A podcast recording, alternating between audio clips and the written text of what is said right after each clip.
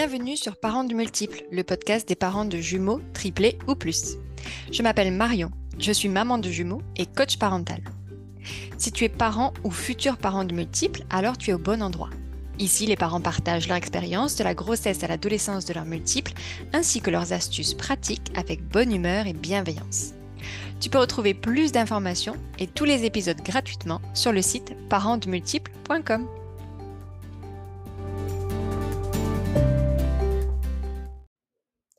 Dans cet épisode hors série, je reçois Delphine qui est Kramzorg aux Pays-Bas. Delphine est une spécialiste de la périnatalité. Elle vient de sortir un livre qui s'appelle Un postpartum en douceur, qu'elle a coécrit avec Marion Joseph et qui a été édité par les éditions du Rocher. Dans cet épisode, Delphine nous livre ses 10 astuces pour vivre un postpartum en douceur.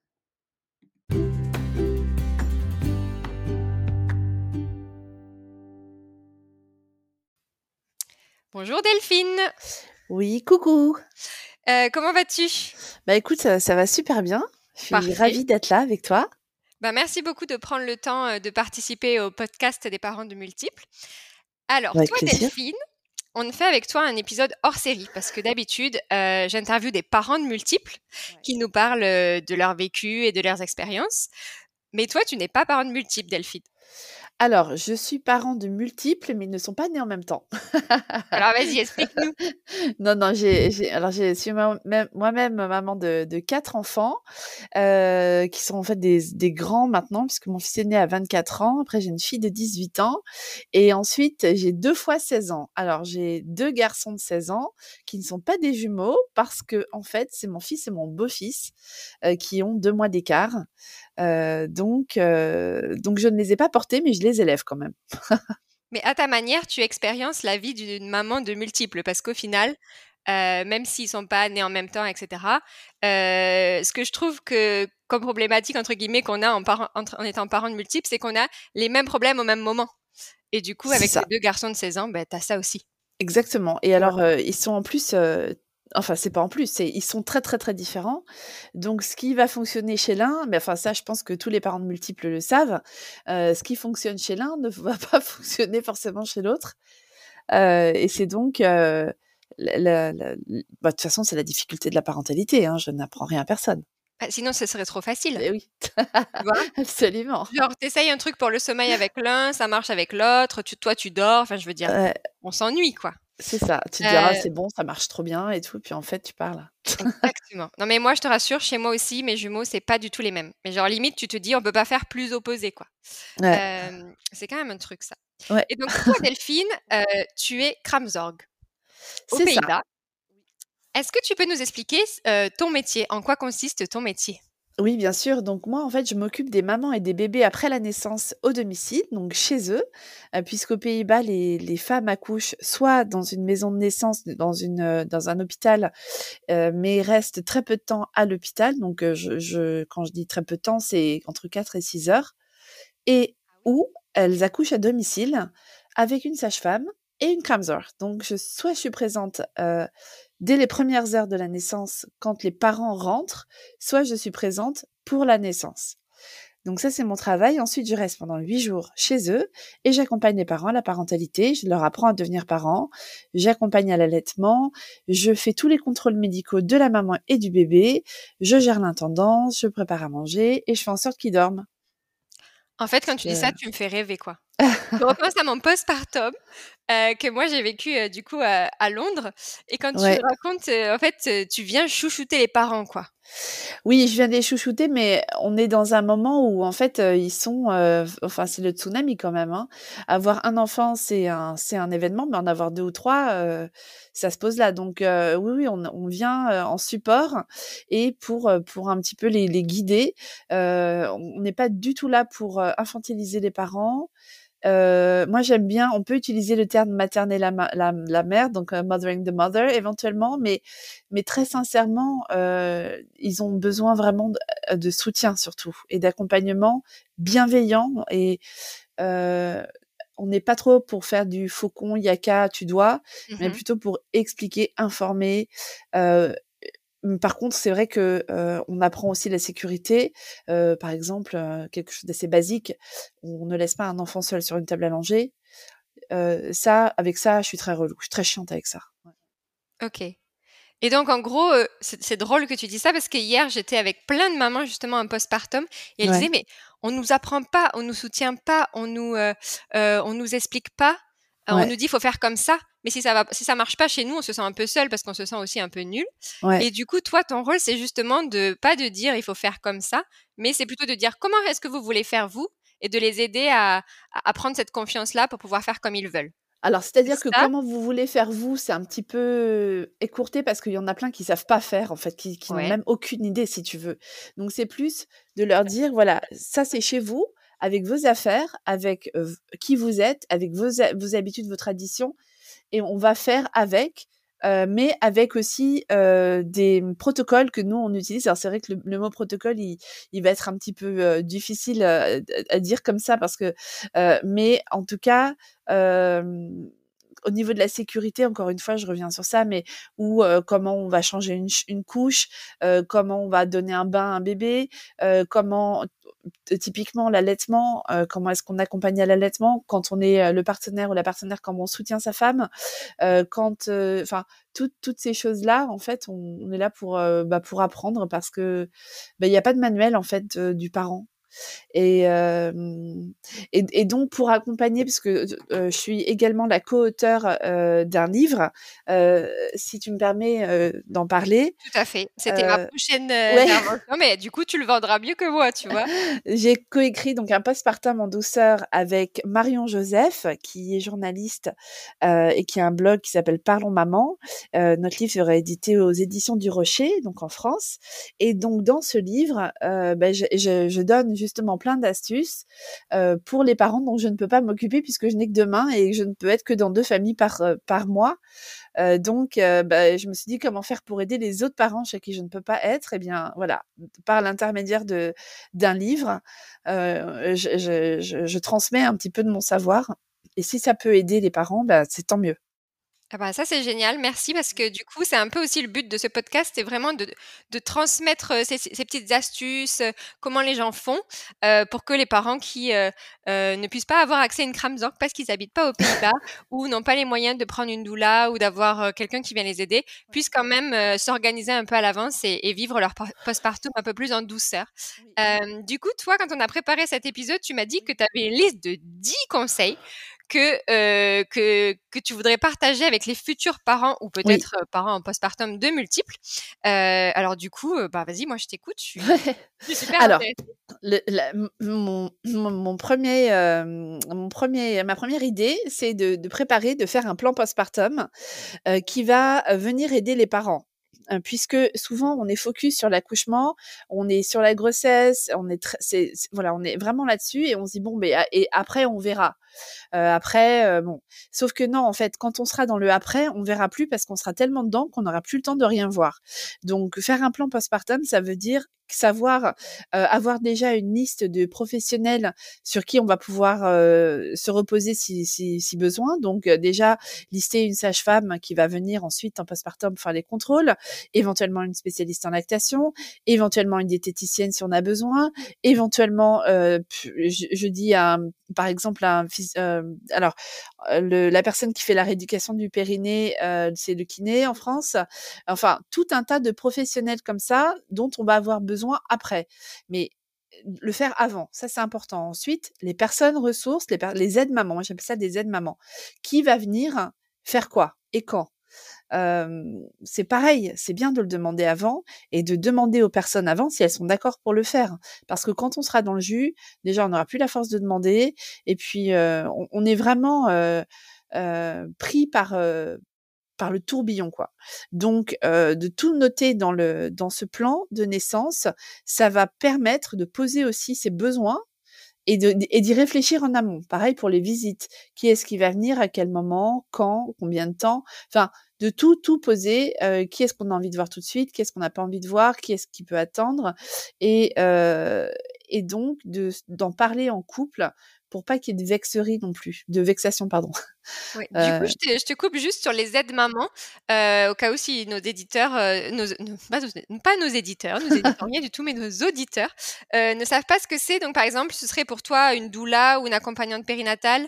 c'est ça que tu mettrais dans le, la box des aides mamans ou, ou sa propre maman? Ça peut être évidemment une doula postpartum, ça peut être une accompagnante périnatale, ça peut être une auxiliaire de puériculture, mais ça peut très bien être ta mère ou ta belle-mère, ta voisine, ta copine, ta meilleure amie, ta sœur, peu importe qui en fait, qui est d'accord pour venir, pour aider la maman. Donc quand je dis elle va venir aider la maman, évidemment elle va aider le papa, on est d'accord, mais et euh, quand je dis ça, c'est que si elle vient, c'est pas pour venir euh, faire des câlins au bébé et poutou poutou, non, c'est vraiment pour être là dans un soutien de logistique en fait.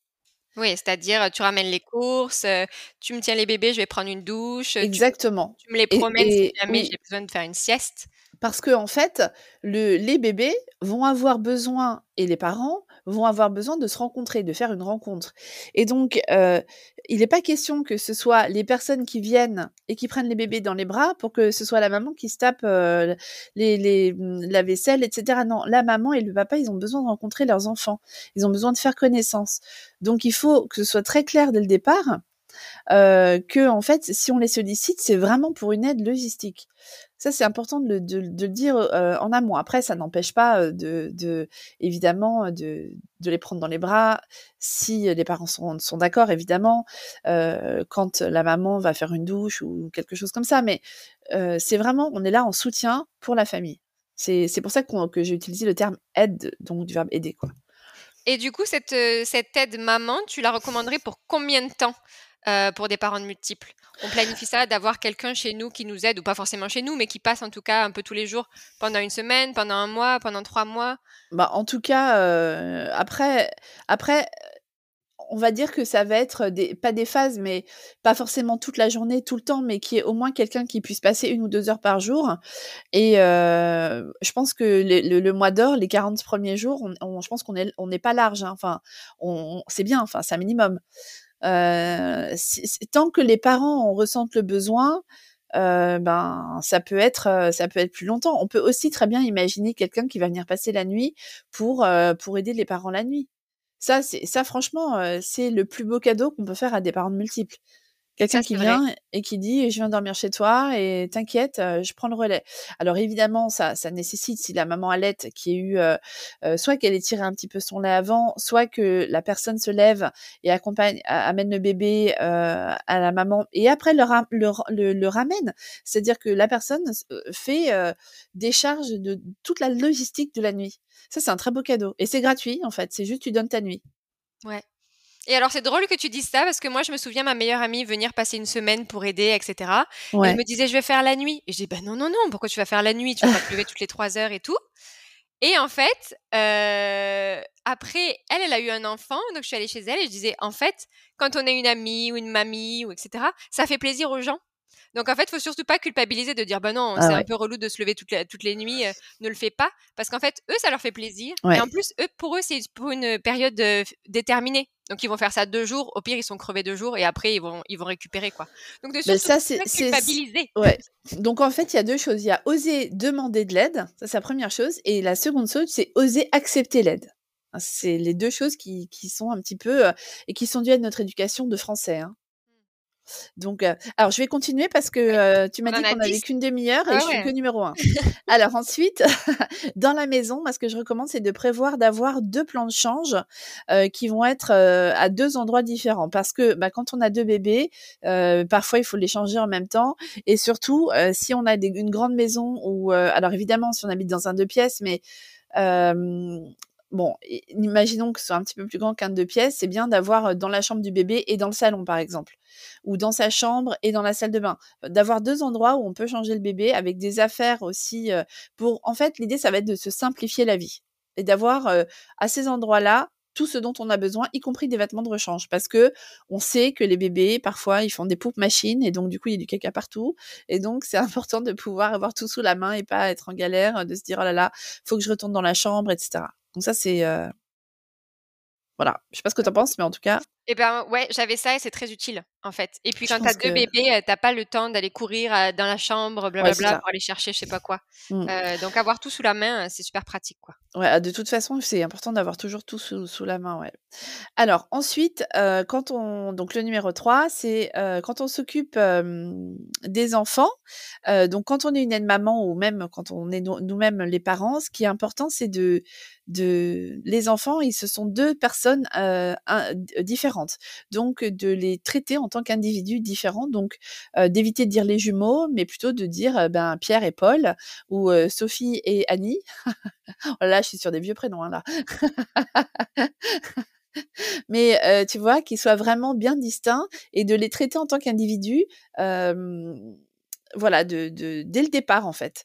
Euh, alors après, euh, je sais qu'il y a des gens qui adorent habiller les, enfants de la même façon. Ça, c'est un choix. Euh, c'est mignon, enfin, j'ai rien à dire, mais je pense que ce qui est important aussi, c'est que eux, ils puissent après, par la suite, développer leur propre identité. Ouais. voilà, mais bon, ça c'est, ce sera une question d'éducation plus tard en fait. Hein, donc de bien les, les appeler par leur prénom. toi, tu m'avais, c'est toi qui m'avais soufflé l'idée d'avoir des biberons de couleur. Donc, je pense que tu en as déjà parlé dans un podcast, non? Eh ben non. Ben, du coup, ça c'est génial. Si on n'allait pas, d'avoir un biberon de couleurs différentes pour chaque enfant, comme ça, si, si ben, on sait à 3 heures du matin, quand on n'a pas dormi, on sait plus qui a mangé quoi. C'est super pratique de se dire ah bah les biberons bleus c'est machin et les biberons verts c'est bidule. donc ça c'est une astuce que j'avais trouvée dans un livre et que j'ai trouvé géniale. Et ça peut être pareil si vos bébés ont des tétines? De faire la même chose, quoi. De faire une team bleue et une team vert quoi. Et on essaye de garder les mêmes le bleu bah c'est pour parce que sinon après on ne bah se souvient plus donc évidemment ça, ça, ça semble donc ça ça semble évident. alors ensuite le numéro 4 ça c'est plus une question de sécurité, c'est de, de, de, de, bien coucher alors de coucher les enfants de préférence en même temps pour qu'ils essayent d'avoir plus ou moins un rythme de sommeil identique mais par contre de pas les coucher pour une question de sécurité dans le même lit. Ok. Ça, euh, ça, ça fait partie en fait des protocoles néerlandais, donc euh, pour de, de, pas coucher les, bébés dans le même lit. Après, le rythme de sommeil, il va, il va, se, il va se faire. Alors, pas la première semaine, hein, euh, on, on s'emballe pas, mais par la suite, voilà, d'essayer parce que comme ça, comme les, les, moments de repos vont être courts, ça va être important de, que, la, que, les, que les parents, et la maman en particulier qui récupère de, de son, accouchement et de sa grossesse, euh, puissent se reposer le temps. Le, parce que si à chaque fois on est en décalé, il n'y a jamais de repos. Ouais. Et ça, c'est tellement source de frustration quand tu les poses à la sieste et qu'il n'y en a qu'un qui veut dormir et que toi, tu te dis, mais si toi, tu dors pas, alors moi, je vais jamais dormir non plus. Donc, c'est vrai qu'essayer de les caler, si ça marche, c'est quand même. Euh, Après, c'est vrai que les jumeaux, euh, ils, sont très. Euh, alors, je veux pas dire qu'ils sont fusionnels, c'est pas ça, mais ils, ont quand même tendance à se. à fonctionner un peu l'un avec l'autre. Donc, donc voilà. Après, bon, moi, j'ai pas de recul personnel pour en parler, donc je peux, je peux pas trop en dire, mais c'est de ce que j'ai compris des, des, gens dont, dont, je me suis occupée, c'est un petit peu comme ça que ça, que, que, ça peut fonctionner. Donc, moi, je serais très curieuse d'avoir des retours sur ça, en tout cas. Euh, et donc, oui, de pas les mettre dans le même lit. Par contre, les, si on a deux lits à barreaux, ils peuvent être collés l'un à côté de l'autre. À partir du moment où euh, ils sont pas ensemble, pourquoi? Parce qu'ils peuvent, sinon, euh, bah, en fait, il peut très bien y avoir des accidents. Hein. En revanche, et ça, c'était un autre point que je voulais, que je voulais aborder, c'est de les, mmh, les mettre en revanche de temps en temps ensemble, mais sous surveillance. C'est-à-dire qu'on peut les laisser ensemble bah, dans, un lit ou, ou par exemple sur un, comment dire un tapis d'éveil ou des choses comme ça, mais vraiment où ils sont où on regarde quoi. Donc pas dans un moment où ils sont où nous on dort. Ok, donc en fait, on les fait pas dormir dans le même lit à barreaux, mais ils peuvent jouer dans le même parc si on est dans la pièce et qu'on surveille et qu'on est là. Quoi. Et l'idée, c'est qu'ils se roulent pas dessus ou qu'ils n'essayent pas d'étouffer le frère ou la sœur. C'est exactement ça. Mais par contre, les deux lits jumeaux peuvent être collés pour qu'ils puissent se, se, sentir, enfin, savoir qu'ils sont près, près de l'un de l'autre, quoi. Ça, c'est euh, après il faut voir comment euh, comment comment sont faites les chambres, etc. Évidemment, ça c'est encore une autre orga. Mais alors dans la même idée justement de coucher les bébés en même temps, Donc ça, c'est le numéro 6. dans la même idée de coucher les, bébés en même temps, ça va être de les nourrir en même temps. Alors, je sais que c'est pas facile. Évidemment, quand on donne le biberon, c'est moins compliqué que quand on donne le sein, quoique on peut très bien co-allaiter, hein, on peut très bien allaiter en même temps. J'ai une très bonne amie à moi qui a allaité ses, ses jumeaux en même temps et pendant pendant deux ans, il me semble. Donc, euh, c'est tout à fait possible. Ça nécessite vraiment de l'organisation. Euh, et donc, euh, d'en mettre un en, rugby et l'autre en madone, ou un en rugby et l'autre en allongé. Enfin, il y a, y a des positions d'allaitement qui sont, ou tous les deux en rugby d'ailleurs, c'est tout à fait possible aussi. Euh, mais c'est vrai que ça nécessite de l'organisation. Et moi, ce que je recommande aux mamans qui veulent vraiment, vraiment allaiter pendant euh, avec des jumeaux, c'est de vraiment faire une belle préparation à l'allaitement avec une spécialiste en lactation et de se faire entourer euh, après pour avoir un, un, vrai accompagnement. Parce que c'est trop dommage de, si on a vraiment envie de le faire, de, de, de, de, le rater pour une question de technique en fait. Parce que c'est que c'est c'est que de la technique. Hein. C'est vrai. Du coup, encore une fois, se faire aider, quoi. Ah ben oui. C'est le mot, le mot, le mot d'ordre. Se faire entourer, en fait. Ouais et puis, alors justement, donc ça, ce sera le, le, le, point d'après. Euh, je sais plus où j'en suis perdue. Je suis perdue. Mais On je est à 8, je crois? Ouais. Si, euh, si les parents, quand, quand une maman, quand on donne à manger à un bébé et qu'on et qu'on nourrit pas l'autre en même temps, utilisez un transat. Et évidemment, vous pouvez tout à fait. L'idée, c'est que le bébé nous voit donc qui nous regarde et qui et qui sache qu'on l'a pas oublié et donc de lui dire bah écoute là tu vois je suis en train de nourrir ton frère ou ta sœur mais après c'est toi promis et de garder bien ce lien alors moi quand j'avais parce que ce que j'avais fait à un moment donné mais bon Clément, à un moment donné, quand je m'occupais des deux grands, je, je, lui mettais son biberon et je calais avec un coussin parce que j'avais besoin de mes autres mains. Et les parents d'enfants euh, de familles nombreuses euh, ont des astuces comme ça. Donc, euh, ne vous sentez pas, culpabilisez pas, parce que, en fait, on fait comme on peut. Et si ça, ça fonctionne, ben on fait. Voilà. Après, moi, j'ai fait le coussin plein de fois. Ouais. même le bain sur un pied, tu vois, je, donnais le, je mettais ma, petite baignoire de bébé sur la table de la cuisine. Donc, je baignais un des bébés. Mmh. et en fait, l'autre bébé était dans un transat à côté de moi, mais en fait, il pleurait s'il n'était pas balancé. Donc, j'avais un pied qui balançait le transat et je tenais sur un pied pour faire le bain. Du coup, j'étais avec tout le monde. mais, mais oui, non, mais ça. Le, le, transat, c'est autant il y a des tas de choses que je trouve inutiles dans, dans, dans ce qu'il faut acheter pour, pour quand les bébés naissent, mais en revanche, vraiment, le transat, c'est pour moi, c'est obligatoire, quoi. Et c'est aussi, euh, alors ça fait pas partie euh, de ce que j'avais prévu pour euh, pour les pour les naissances de jumeaux, mais ce que je recommande dans le livre, hein, donc dans un postpartum en douceur, c'est de mettre le bébé dans un transat quand on va prendre sa douche, de mettre le transat devant la douche, éventuellement d'être dans la douche et de chanter et de dire au bébé, là, je vais prendre ma douche, tu vois, je suis juste de l'autre côté du rideau, je t'entends, tu m'entends, et tu me laisses prendre ma douche, j'en ai pour cinq minutes. Et si le bébé pleure quand on est dans la douche. On sait qu'il est en sécurité parce qu'il est devant nous dans la salle de bain et on prend sa douche. Euh, parce que je suis un petit peu triste d'entendre tellement de mamans dire euh, je peux pas prendre, mais j'ai pas eu le temps. Je me dis mais comment c'est possible de pas avoir le temps de prendre soin de soi au moins cinq minutes? Bah c'est parce que je sais les enfants ça nécessite un, voilà, ça nécessite tout le temps, tout le temps, tout le temps, tout le temps. Je sais, j'en ai eu trois, donc, euh, mais donc voilà, ça c'est une astuce. Mais du coup, on peut avoir très bien deux bébés qui nous regardent, qui nous regardent Exactement. Voire euh, même de leur dire, discuter ensemble, je reviens dans cinq minutes. Faites-vous un petit café, je vais prendre la douche. je te jure. Euh, non, mais c'est vrai. Et c'est vrai aussi que euh, si on prend la douche avec eux dans le transat à côté, ça veut dire que potentiellement, on prend pas la douche quand ils dorment. Ça veut dire que potentiellement, quand ils dorment, on peut aussi. On dort. C'est exactement ça. Et donc, ça peut tout à fait être dans un moment de réveil. Et encore une fois, s'ils pleurent, alors on laisse pas pleurer un bébé, je suis d'accord, mais on s'est assuré avant de prendre sa douche qu'ils ont été nourris, qu'ils sont changés. Et s'ils pleurent, bah, ils pleurent cinq minutes. Un bébé peut pleurer cinq minutes. C'est, c'est, c'est pas. Euh, enfin, dire, ah, la seule chose qui, qui vraiment est importante, c'est la sécurité. Donc, s'il est en sécurité dans, dans son transat, bah, s'il pleure cinq minutes, il pleure cinq minutes. Et vous, vous prenez votre douche. Voilà, donc ça, c'est, c'est important. Euh, ensuite, puisqu'on est sur le bain là toujours, quand pour donner le un bain à un bébé, moi je rappelle que alors je sais plus exactement combien c'est en France, mais aux Pays-Bas, nous on recommande de donner deux fois par semaine un, un bain à un bébé, ça suffit largement. Pas besoin de donner un bain tous les jours. Hein. donc moi je recommande de donner le mercredi et un jour du week-end, plutôt en fin de journée. et quand vous faites ça, ben, ce qui est important par contre, ça va être de changer l'eau du bain entre les deux bébés. De ah, pas garder la même.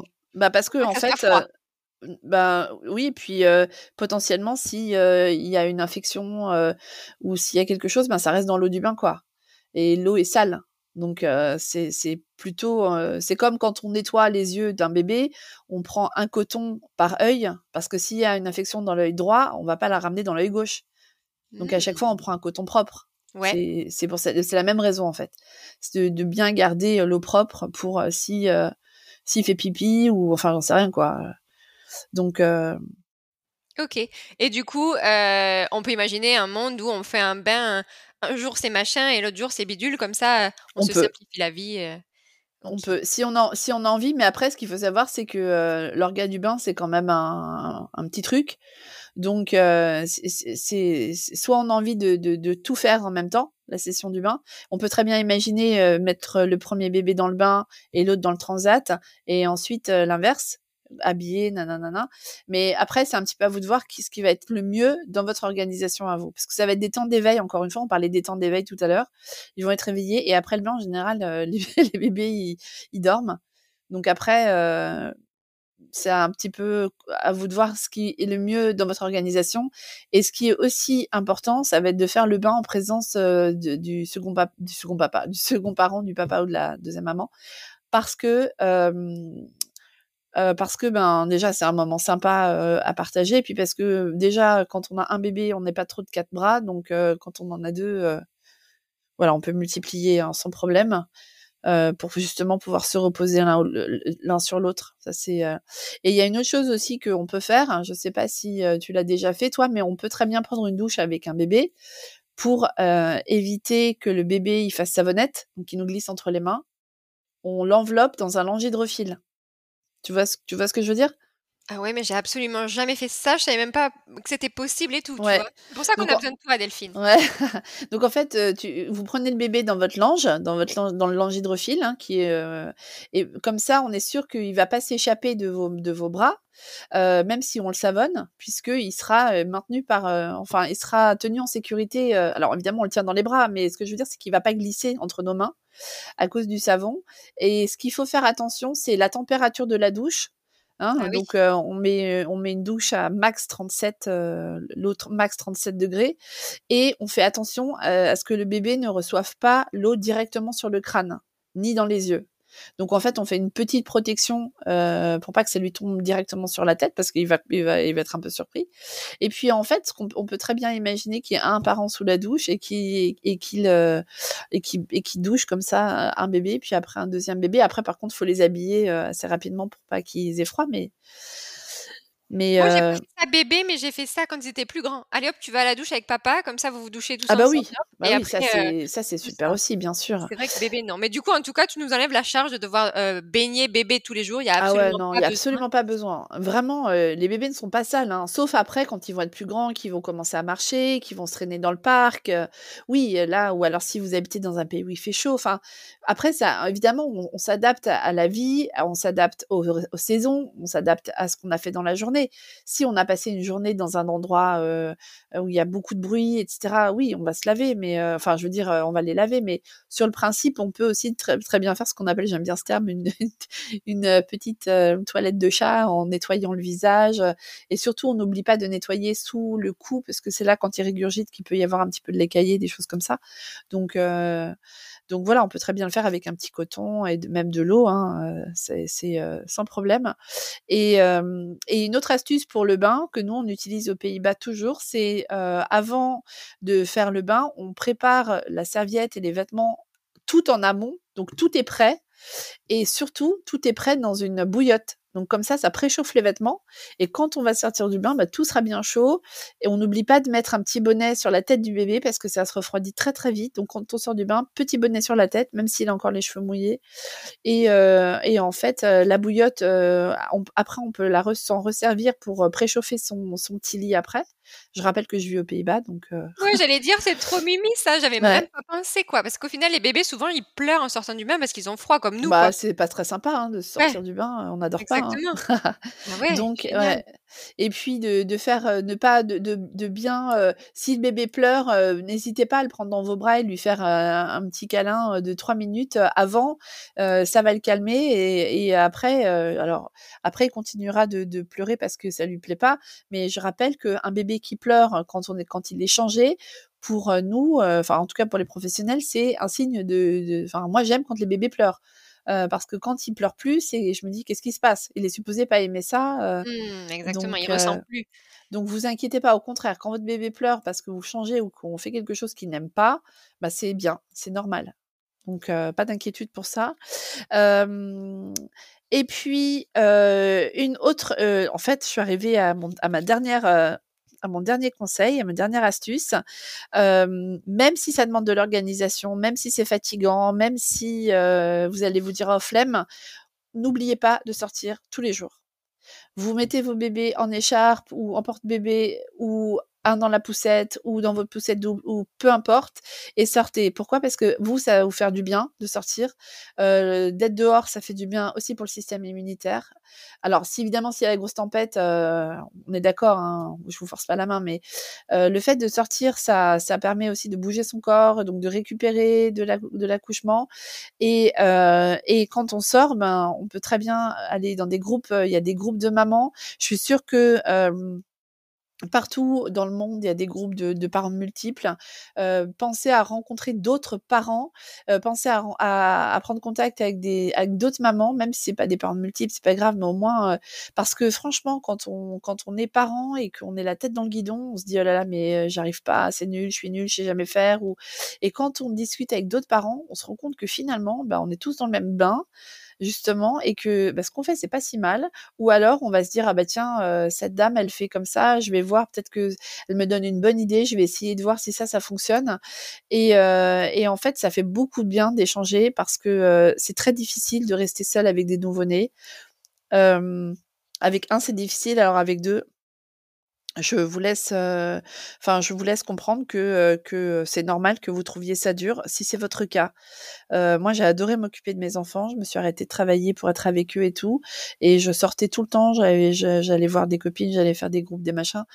c'était vital pour moi. Sinon, je pense que j'aurais pas tenu très longtemps.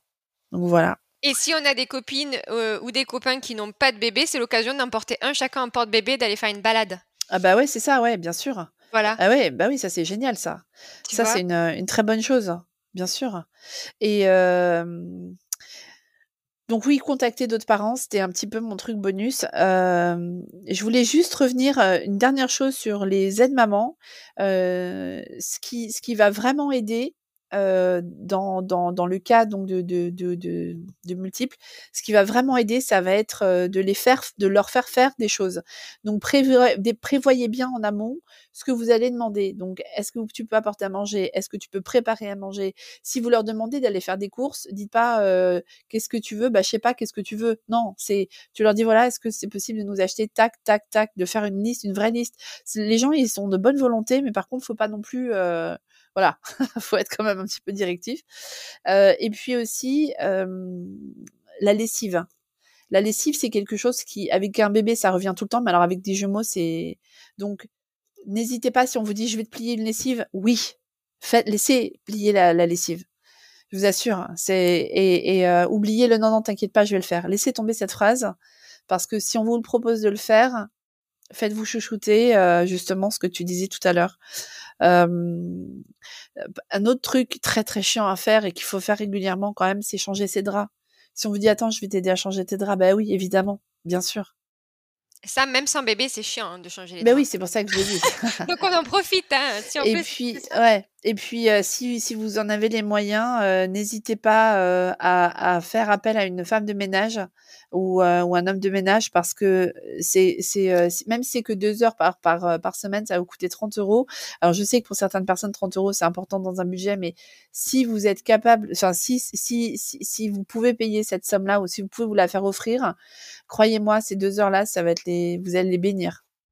Et puis en plus, c'est un investissement sur une période qui peut être assez courte au final. On peut se dire, je me fais ce, ce, ce petit pas, ce petit plaisir, parce que c'est pas, pas, un plaisir, c'est une ce cadeau-là pendant un an, disons, et puis après, je, ou deux ans, ou trois ans, ou, trois mois, mais c'est voilà, ça va pas durer 25 ans que, que vous aurez les mains. Bah après, ça, ça dépend. vrai. Ah, mais tu vois, je vais te raconter une anecdote. Quand j'étais enceinte de mon troisième, euh, mon père, qui était, qui vivait à côté de chez moi, m'a dit maintenant, il faut que tu maintenant que tu vas avoir un troisième enfant, il faudrait que va falloir que tu prennes une femme de ménage. Et je lui ai dit non mais ça va pas, je vais pas prendre une femme de ménage, je travaille pas. Enfin, je me disais, je voyais vraiment pas l'intérêt. Et il insistait, et c'est mon père hein, qui disait ça. Il insistait, il insistait, et je lui ai dit bon écoute, laisse-moi tranquille avec ta femme de ménage. Et un jour, il est venu à l'improviste chez moi avec une dame, et il m'a dit bah tiens regarde, je te présente ta femme de ménage.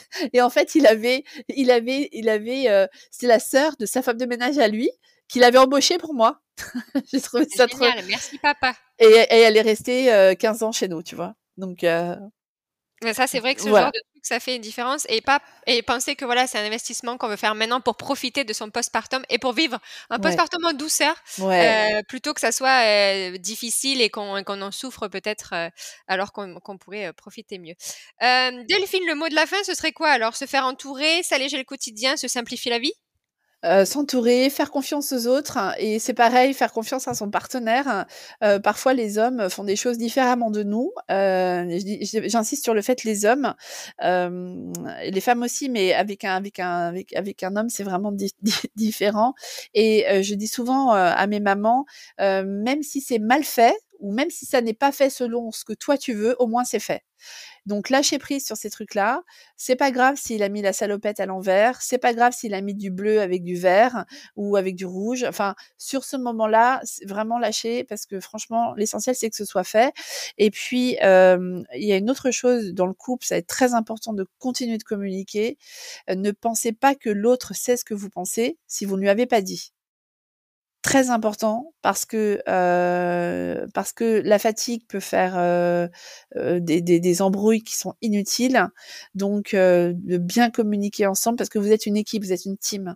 Donc voilà, le mot de la fin c'est ça, c'est que vous êtes ensemble et, et, et continuez de, de, garder en fait ben vous allez vous découvrir parents et donc construisez en fait cette nouvelle équipe qui est la parental team. Oui, c'est une équipe, c'est vrai. Euh, merci Delphine d'avoir bah, Avec plaisir.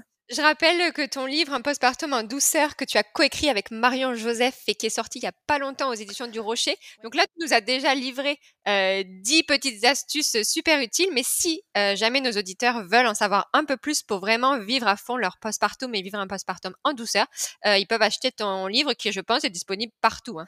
Amazon, la FNAC. Ouais, il est disponible partout et il est également euh, sur Amazon. Et euh, vous pouvez me suivre aussi sur Instagram euh, sous le nom de Ama, A-M-A, underscore Kramzor, underscore française. Et Ama, ce sont les initiales de Aide Maman Amsterdam, puisque c'est le nom de mon entreprise. Voilà. Super. Merci Delphine, en tout cas, d'être, d'avoir pris le temps. Et bah, merci à toi. Une jolie après-midi alors. Oui, je vous embrasse tous. Soyez heureux.